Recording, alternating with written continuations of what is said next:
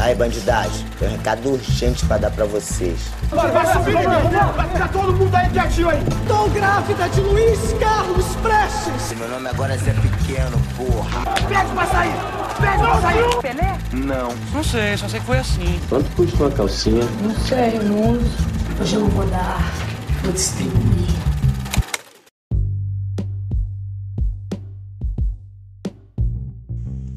Fala galera que tá aqui no Cinema Brasil em Foco. Eu sou o Marlos Alvarenga e esse é mais um episódio especial sobre cinema brasileiro aqui no nosso podcast, que tem como principal motivo levar vocês para esse mundo especial do cinema brasileiro. Esse cinema que é um cinema de resistência, acima de qualquer coisa e de diversidade. É importante nós lembrarmos que este episódio é um dos episódios fomentados pela Universidade de Brasília, pelo Departamento de Pós-Graduação e pelos órgãos que estão sempre auxiliando as universidades a fazerem suas pesquisas tecnológicas, suas pesquisas de inovação e o nosso podcast é um desses, né, agraciado por esses editais de tecnologia e inovação do DPG da Universidade de Brasília. Então, agradecimentos e, claro, o fomento para que nós estejamos aqui produzindo essa nova temporada que não podia começar melhor. E eu vou começar da frente para trás, vamos pensar assim. Vou começar com este lançamento, medida provisória, filme especial que acabou de sair e que é dirigido nesse coletivo de pensadores, encabeçado pelo querido ator e agora diretor e roteirista Lázaro Ramos. Galera, a medida provisória é muito além do que apenas um filme sobre a questão racial no Brasil. É para além de qualquer inscrição banal que a gente pudesse pensar sobre distopias e sobre como nós mesmos estamos o tempo inteiro agindo com as pessoas ao nosso redor. É muito mais sobre como nós vemos o nosso vizinho, como nós vemos o outro, aquele que está ao nosso lado e que a gente às vezes invisibiliza, invisibiliza e inviabiliza também, né, com os nossos pequenos poderes concentrados na mão, do que acerca da questão racial em si. É claro que é um filme de um futuro distópico que nos soa terrivelmente não tão distópico assim, né, nas suas passagens conectadas às questões históricas de um país que reverbera ainda essa bandeira escravocrata de alguma forma e que o racismo ainda é um fantasma e um fantasma branco né, sobre essas pessoas. No dia a dia, nós vemos personagens como o personagem do ator excepcional Alfred Nock, que faz o Antônio, que é um advogado e que está sempre tentando melhorar as sanções acerca da questão racial no Brasil. O advogado é um advogado da luta, um advogado da causa, mas que de alguma forma tenta ser brando, tenta ser o oposto do seu tio primo, feito pelo querido e essencial aqui, seu Jorge, que tem se mostrado uma pessoa e um ator de ponta, né, tanto no cinema brasileiro quanto na televisão brasileira. Isso, claro, desde o seu sucesso em Marighella. Ele antes claro, já tinha feito vários papéis, papéis até bons e interessantes, mas em Marighella o destaque que o seu Jorge ganha, e aí nós vamos ter um episódio especial aqui só sobre Marighella, ele, ele vem para mostrar realmente este lugar de um ator diver, diverso e extremamente conectado com as questões contemporâneas. Né? E, inclusive no seu no fator corporal ele, tá, ele é muito expressivo ele está sempre colocando uma expressão muito forte sobre a, a pressão do seu próprio corpo né? e é nesse futuro distópico no Brasil que esses personagens o seu Jorge que é vamos vamos pegar aqui a imagem daquele amigo tio que não fez a faculdade, que não tem um emprego fixo, que está sempre tentando se virar da melhor forma. Né? O seu sobrinho, o Antônio, que é feito pelo Alfred Enoch, que namora e vive com a Capitu, que é a nossa já querida Thaís Araújo, que aqui eu ressalvo o brilhantismo da atriz em uma atuação das melhores da sua carreira, com cenas memoráveis, com uma conexão muito grande com a música também, que nós vamos falar sobre isso em algum momento. Outros grandes atores aparecem aqui também, como Adriana Esteves, que é uma das principais personagens do filme, que faz a Isabel, né, uma pessoa extremamente racista contemporânea, vamos pensar assim, né?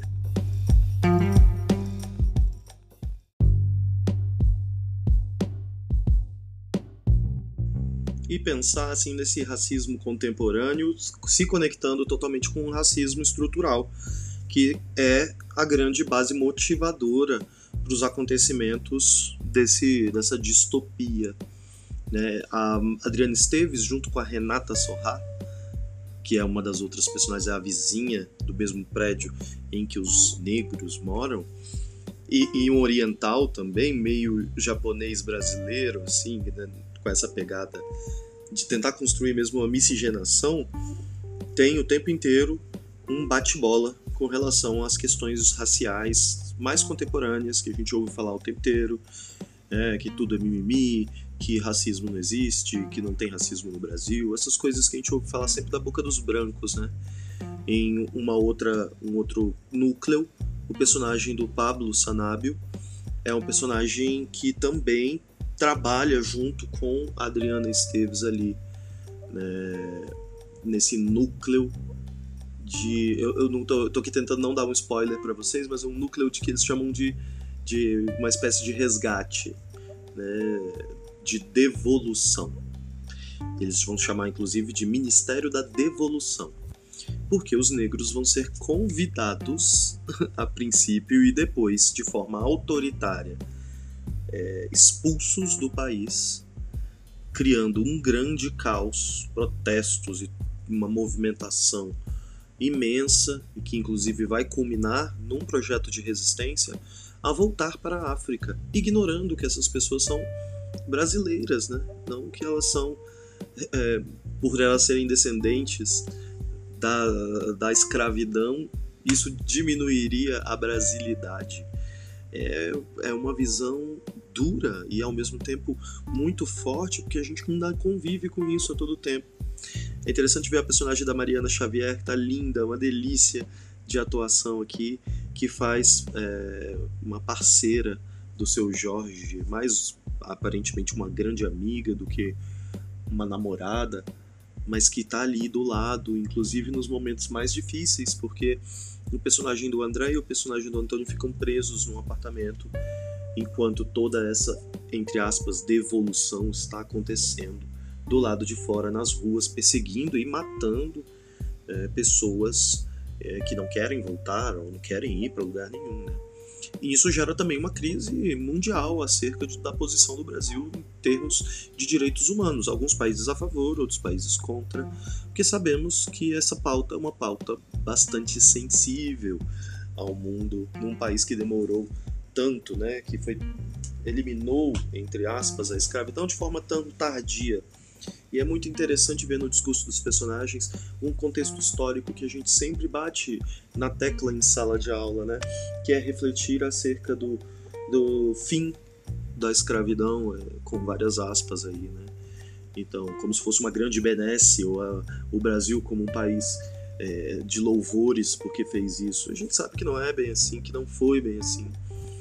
Que as pessoas foram largadas nas ruas, que elas não tinham para onde ir, que elas é, foram deixadas à deriva muitas continuaram nas fazendas porque não sabiam e não tinham outra coisa para fazer da vida a não ser trabalhar como escravos. Imagina o quanto isso é, é, é complexo e, e, enfim, gerou toda a problemática que nós temos e que por isso nós tentamos fazer um, uma certa isonomia no país hoje com sistemas de cotas, com é, um olhar voltado para a negritude e com principalmente o ouvido voltado para a negritude. Eu sempre falo isso. A gente tem que ouvir quem tem a voz, ouvir quem está na ponta desse iceberg, que é o racismo estrutural num país majoritariamente negro ou de ascendência negra, indígena, quilombola, enfim. Acho muito interessante, muito engraçado quando a gente vê as pessoas falando sobre seus sobrenomes e suas descendências europeias e, e blá blá blá, ignorando que no seu chão o sangue que corre é o sangue de pessoas negras, né? Que ao nosso redor a gente vai deixando invisível todas essas pessoas muitas vezes nesse contexto que ainda é muito duro e complicado. E no contexto universitário também não é diferente. Sabemos que as cotas elas estão aqui para trazer isonomia, mas é uma isonomia que ainda está longe de ser a boa realidade da igualdade que nós gostaríamos que existisse.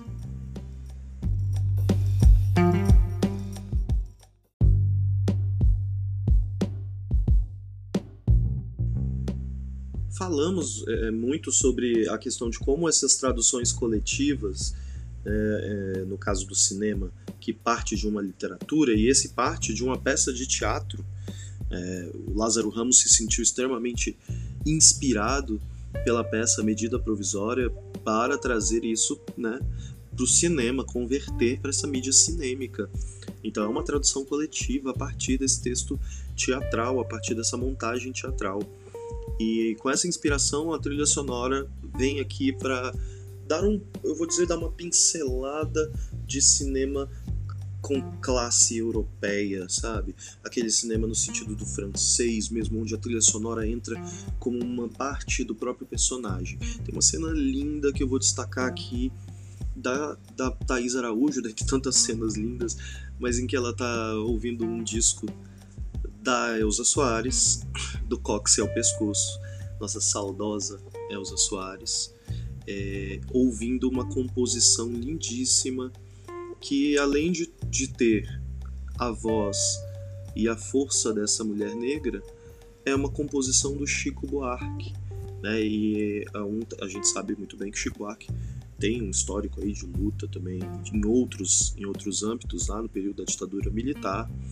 Mas a música Dura na Queda tem tudo a ver com a personagem da Capitu que é uma médica que vai para o campo de resistência, que eles vão chamar de Afrobunkers, né, que é esse lugar onde as pessoas estão, as pessoas negras estão resistindo, é um esconderijo, vamos pensar assim, para poder sobreviver. E Dura na Queda tem tudo a ver com essa resistência e com essa existência ali da personagem. Fora isso, tem outra cena linda da Thaís também, com a música da Lineker, ainda quando Lineker e os Caramelos, né, que foi zero, é, e a trilha sonora vai se misturando de Cartola, Baco Exu do Blues, Ricon Sapiência, que parece que, é, é, inclusive, foi a pessoa que encabeçou né, esse processo da trilha sonora do filme. Tem o Guarani, né, nossa famigerado Guarani aí do Antônio Carlos Gomes, e, e além de tudo tem artistas contemporâneos além, para além da Lineker, Xenia França. Né? Bem, e Elza Soares novamente, e uma trilha forte, que mexe com a estrutura dessa questão do racismo, colocando tantos artistas múltiplos aqui dentro desse contexto. Né? Tem a contemporaneidade do Baco, e eu também, claro, preciso destacar a contemporaneidade da voz de Elza Soares, a voz do milênio, a mulher do fim do mundo, a nossa eterna mulher do fim do mundo que, por sorte, colocamos para cima e possibilitamos essa mulher de vivenciar, é, ser desinvisibilizada ainda em vida. É, saudosa Elza Soares, para sempre. E bem, gente, Medida Provisória é um filme urgente e que precisa estar em destaque nos cinemas de todo o Brasil. Para isso, estamos fazendo uma campanha, quando eu digo estamos, nós que somos amantes do cinema brasileiro, para que as pessoas possam ir assistir imediatamente esse filme, que tem delicadeza, que tem humor, mas que tem luta e é uma história que parece absurda e não é absurda. Infelizmente, a gente ri com medo, a gente ri olhando para o lado. Então, esse nosso primeiro episódio da nova temporada do Cinema Brasil em Foco traz em destaque o filme Medida Provisória. Eu espero que vocês assistam no cinema e venham conversar com a gente aqui sobre esse esse filme incrível. Acompanhe a gente nas redes sociais, no Instagram Cinema Brasil em Foco e em todas as redes de streaming. aqui com a gente. Eu sou Marlos Alvarenga. Este foi um episódio especial sobre o filme Medida Provisória aqui no Cinema Brasil em Foco.